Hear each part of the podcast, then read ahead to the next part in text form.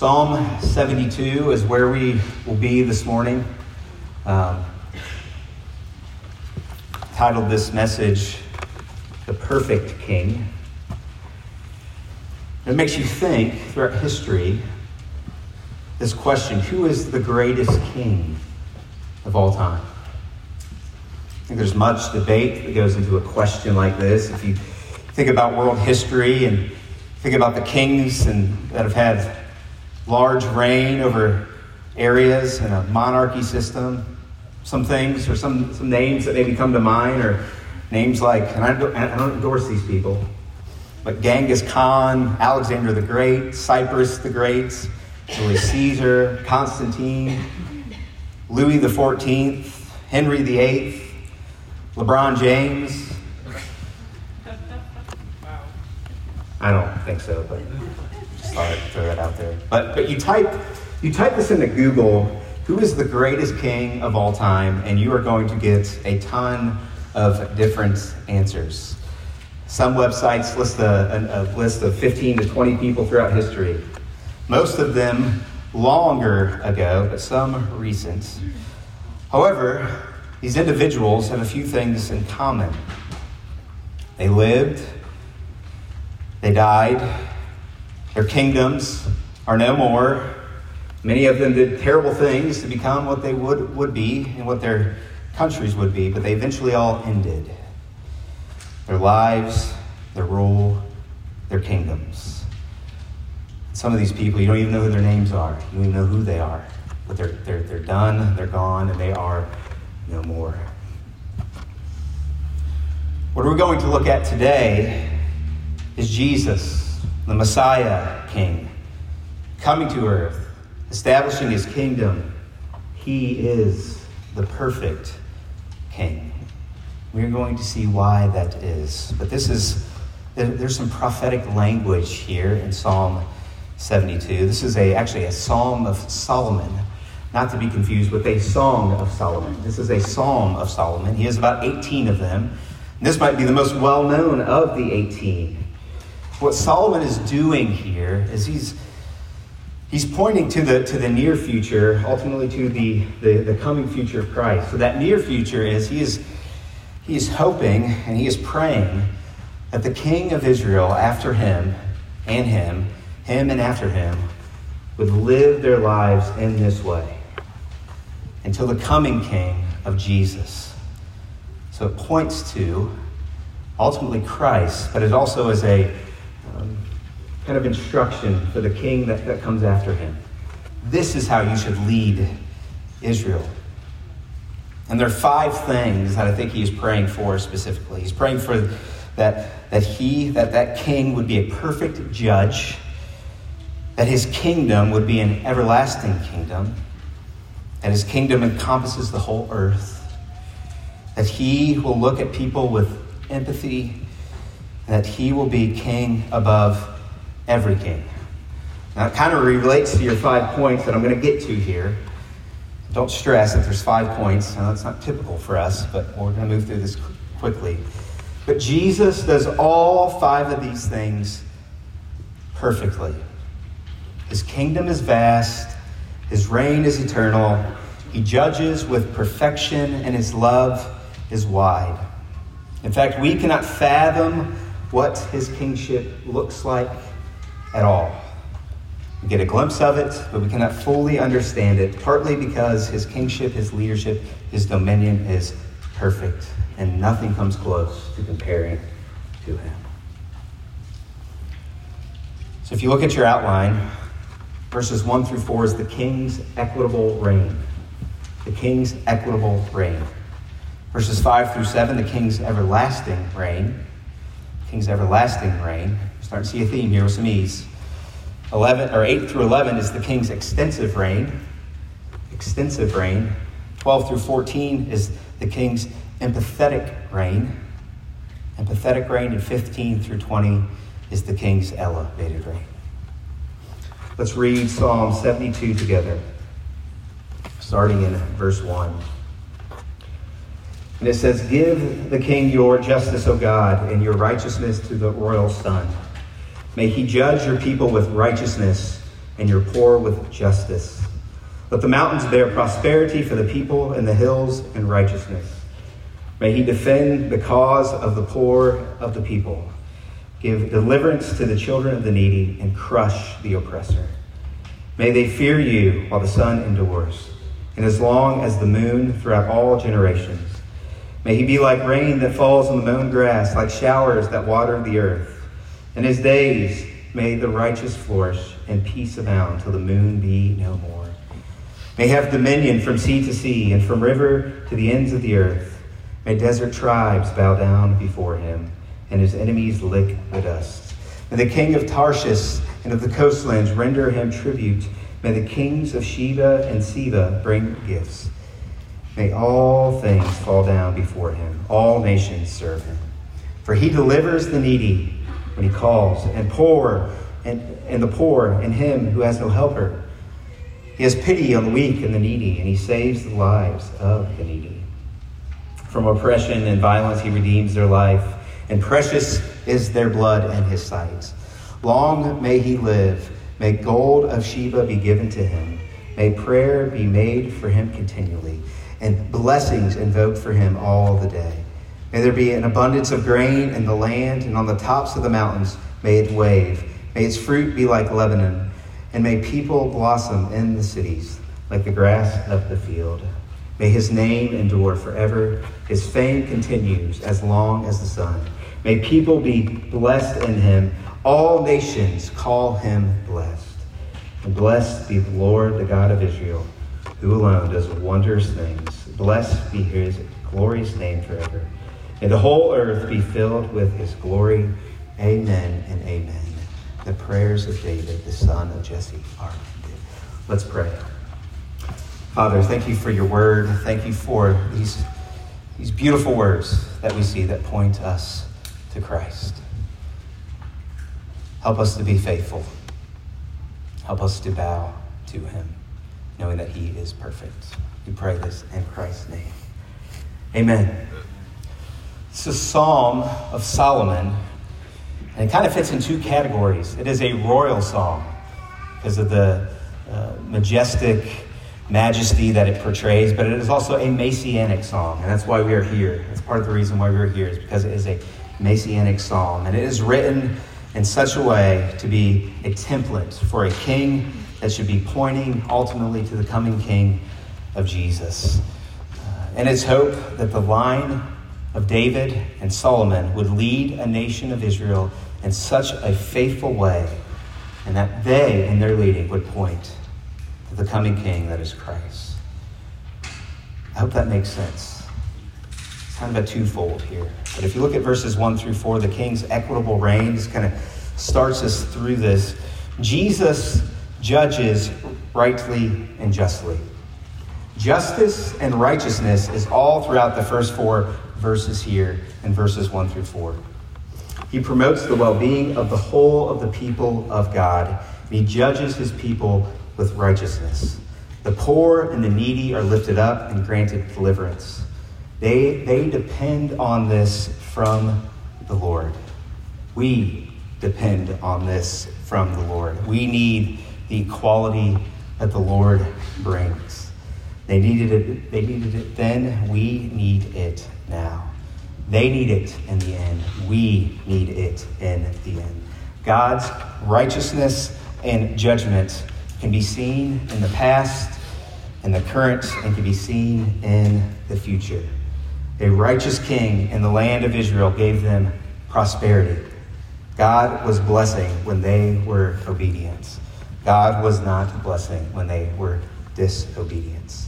You read through the Kings and the Chronicles, and you see kings, some that were righteous and did what was right in the sight of the Lord, and others that's maybe more, more than likely they were not righteous, and they did not honor God, and they did not do what was right in the sight of the Lord. And this ultimately leads to the destruction of Israel in 722 BC.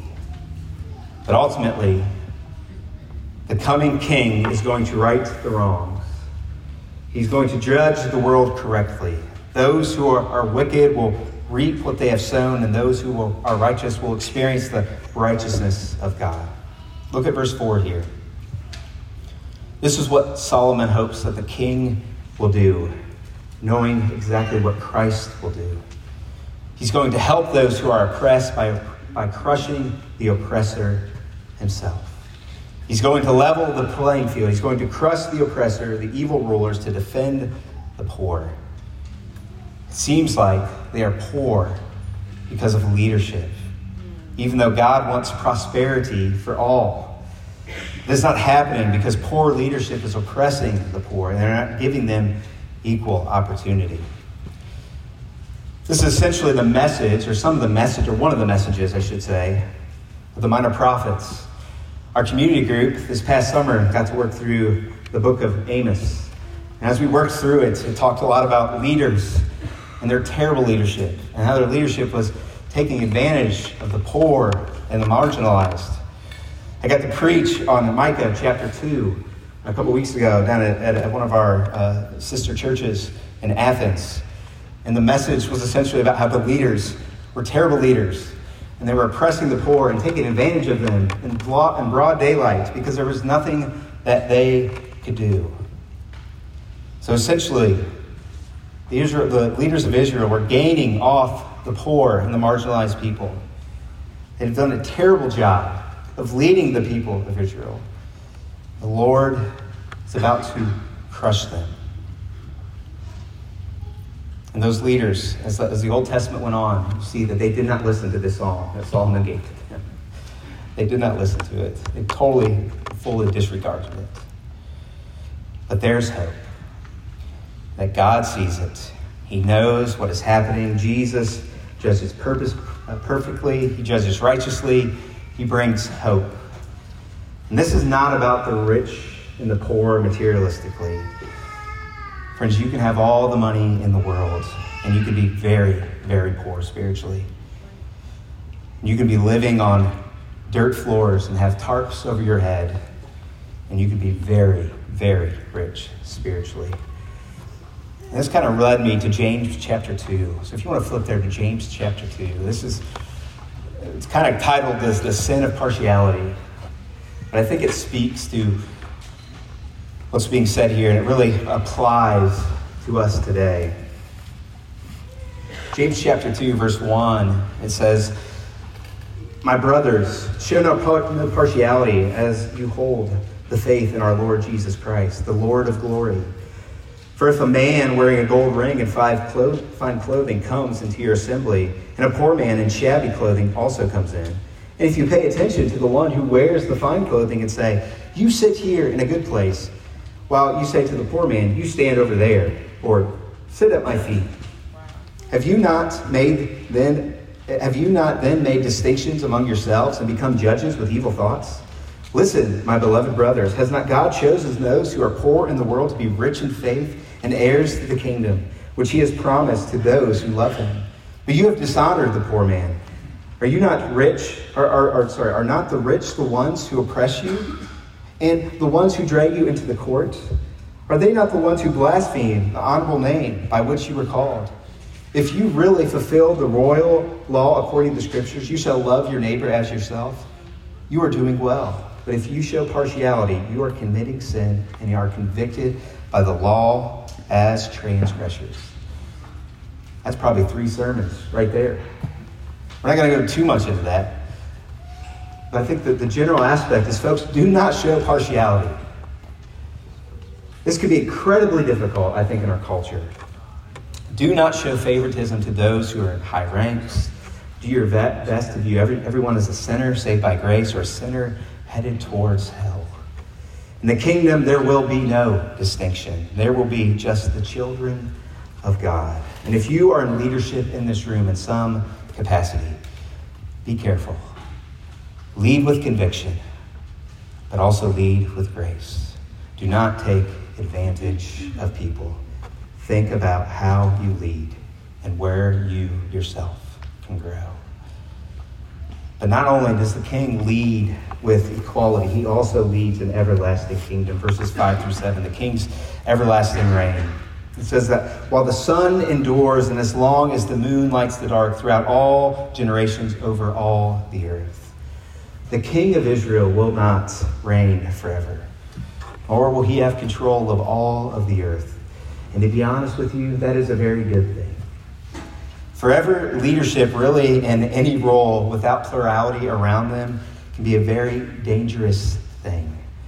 Give a leader control by themselves for a long period of time, and that sounds like a recipe for disaster.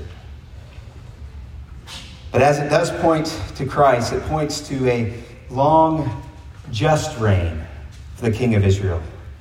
The hope that the King will reign for a long period of time and that he would be just in it as he passes, passes on to the next person. Even this idea of leadership for a pastor, I think, is, is, is helpful. I know many of you in this room are, are not pastors, nor have you ever been pastors, but you've probably been to churches before, different churches, um, some for long periods of time. And in those long periods of times, you probably saw pastors come and go. One of my favorite people to listen to when it comes to pastoral health is a guy named Brian Croft. He leads a ministry called uh, Practical Shepherding. It's a ministry designed specifically around the care and health of a pastor because it's incredibly important. Brian speaks into this well because he dealt with so many obstacles when he pastored a small rural church in Kentucky. One of the things that Brian hits on is this, this five year charge. He charges and challenges pastors as they step into a new pastorate to stay there for at least five years because he thinks it takes five years to earn the trust of a congregation uh, to actually start doing ministry within that church.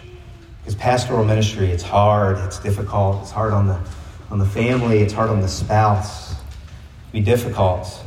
But when you stay at least five years, Brian says that the church has the, has the opportunity to become more healthy spiritually, growing, growing numerically. If the leader is faithful and he puts other faithful men around him and alongside of him, it's more likely he's going to be able to stay and that church will be healthy and that church can actually flourish. Why do I share all of this? Because a faithful, long lasting leader for the people of Israel helps them flourish as a nation. And the Lord will bless them and help them prosper as a nation. Look at verse 7. It says, The righteous flourish. And the only way they flourish is, this, is if the Lord allows it to happen. And the great thing with this is Christ is reigning, and his reign is eternal. But not only is his reign eternal, he's also reigning throughout the, word, the world. Verses 8 through 11, the king's extensive reign. Verse 8 says, May he have dominion from sea to sea and from river to the ends of the earth. How does this relate to the king of Israel? Well, th- uh, essentially, I think the psalmist is saying that the reign of God would extend outside of Israel. And the other leaders and other rulers, kings, they would bow to God and they would allow God to lead over them. Look at verse 11. It says, May all kings fall down before him, all nations serve him. Their godly leading would lead to the fear of the Lord. And that would draw others to desire to see how the Lord was, was blessing Israel. And that they would want to bow their knee to God, bow their knee to God themselves, and to desire to be led by. Think a great example of this is 1 Kings chapter 10. Solomon has built this beautiful and mighty kingdom. And it was really the time of Israel's greatest blessing as a nation. And the queen of Sheba comes and visits because she has heard what is happening. But she did not believe it. So she came, she saw what the Lord had done to bless Solomon because of his wisdom and his faith in the Lord at the time. And she was amazed with what she saw. She came to Solomon, and this is what she says in verses 9.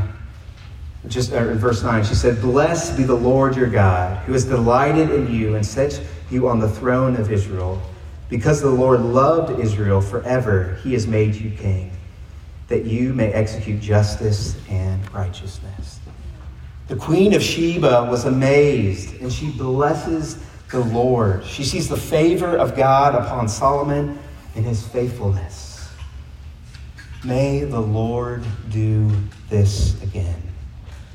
May those who are far from Christ see the church that first fears the Lord and then desires to serve him in such, such a way that, that, that, that, that brings blessings, that, that blesses those outside the church, and that they would desire to see what is happening within the church because of what God is doing to bless it.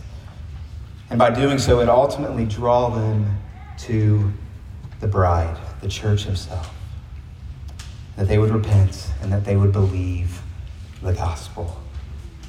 And this is not about being an attractive church. I think it's about being a biblical church, allowing the ordinary means of grace to draw people in that they would repent, they would believe the gospel, so that Christ could be king of their lives. Which leads us to the king's empathetic reign, verses 12 through 14. So not only is God eternal, not only is he vast, but he's personal. He's loving, he's caring, he's empathetic. Look at some of the verbiage here. The king delivers the needy. He has pity on the weak. He saves the lives of the needy. He redeems their life. And he views their blood as precious. We have focused much so far in the psalm on the greatness of the king, but now we are going to see the gentleness and the kindness and the care that he brings. Many leaders and rulers, they are great and they rule with an iron fist.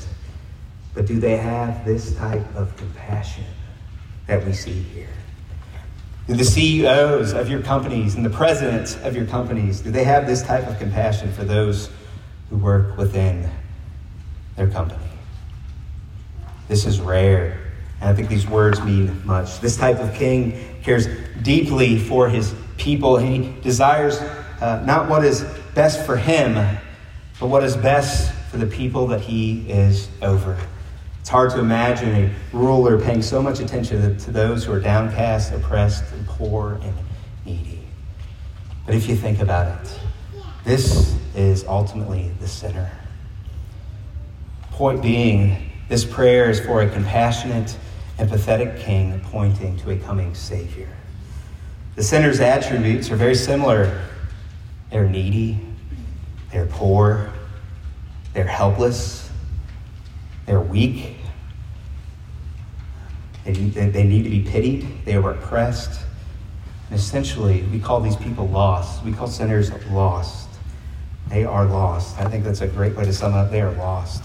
Dr. Paul Chitwood, of the, uh, president of the International Mission Board, says the greatest problem in the world is lostness.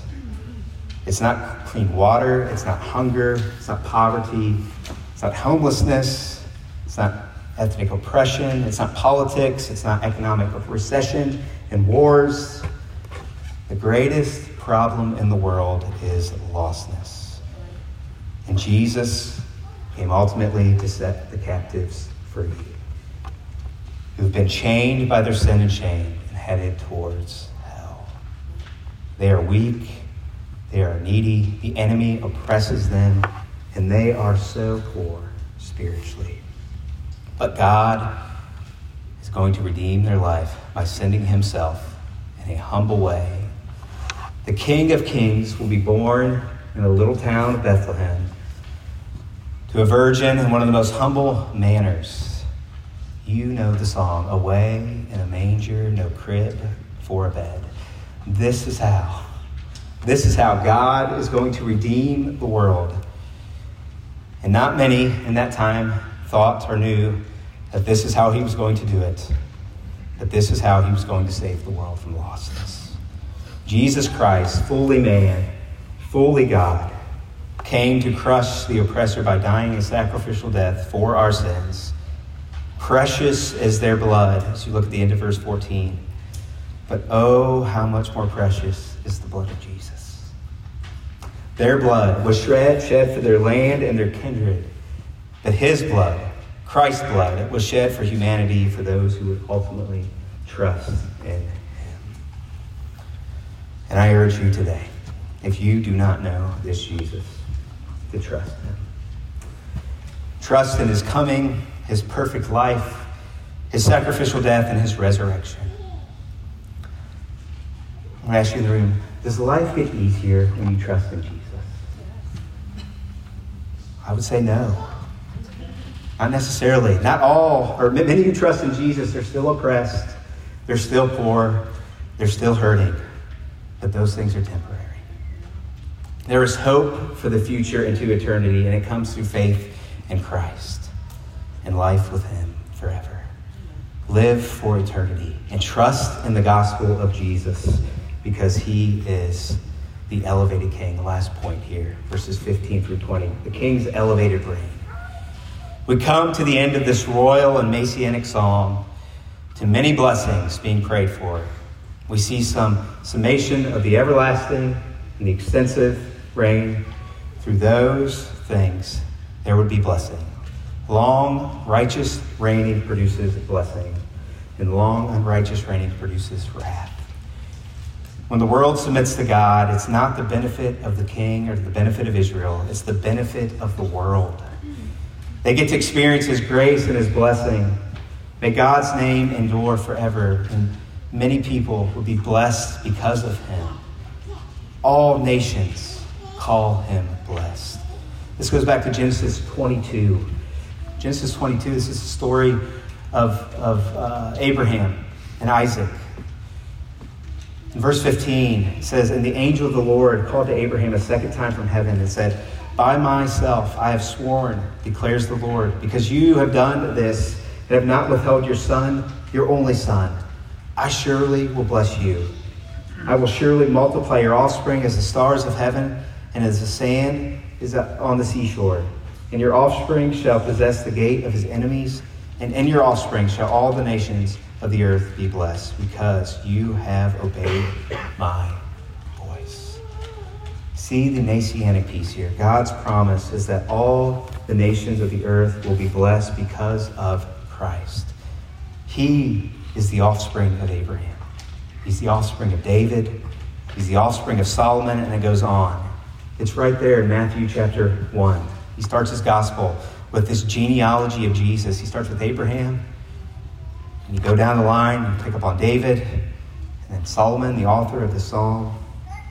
The nation will be blessed, and Christ will be glorified.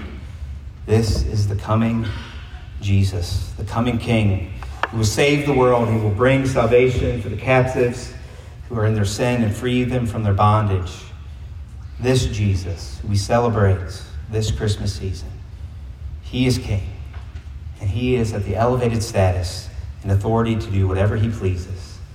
And he's so wise in what he does, and he's good, and he's just.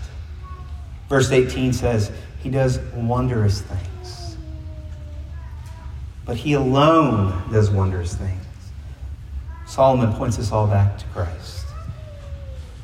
Some kings, they will try and do their best, but they cannot live up to this type of kingship. Only Christ does this perfectly, and he is ruling over all, and we pray that the whole earth would be full of his glory. So, knowing this, do we live, do you live your life like God is sovereign over all? Like he is reigning and that he is in control? Do, your, do our lives reflect this. When things are hard, when others around you are going through difficult things and times, we say things like, Your kingdom come, your will be done. But do we really believe it? Do we really want it? Is God good? Can we trust Him? And if you are not trusting in Him, then what or who are you trusting? In? He is the surest thing that this world has to offer, and it is perfect. I'll end with this. Dr. Steven Lawson, president of One Passion Ministries and professor of preaching at the Master's Seminary, says this on his commentary, ends his commentary on Psalm 72. I just, just got to quote it because I thought it was perfect. He says, In this fallen world, believers are subject to many injustices. It may be suffering at the hands of an unfair boss, or may be enduring the persecution of an unsaved spouse. Perhaps it is being misunderstood by others because of biblical convictions. Whatever the injustice may be, a king and judge who will rule with perfect fairness and justice is coming. This king will have the final word. Christian in the room. No matter what is going on, we have a king, and he's going to set all the wrongs right, and he sees things perfectly and judges fairly. And this king, this Jesus, will have the final word. Let's rest in that. Let's pray. Father, thank you that you do not leave us alone in our sin, and that you sent a Savior, that we may be in perfect relationship with you. Help us to not forget that. Help us to refocus our eyes on the King that we say is King, King Jesus. And that through that, Lord, it would, would just help us to live more faithfully for you, to know that we're living for the greatest thing that this world has to offer. And so, Father, we trust you with that. We thank you for it. We thank you for your word this morning. We pray this all in Jesus' name. Amen.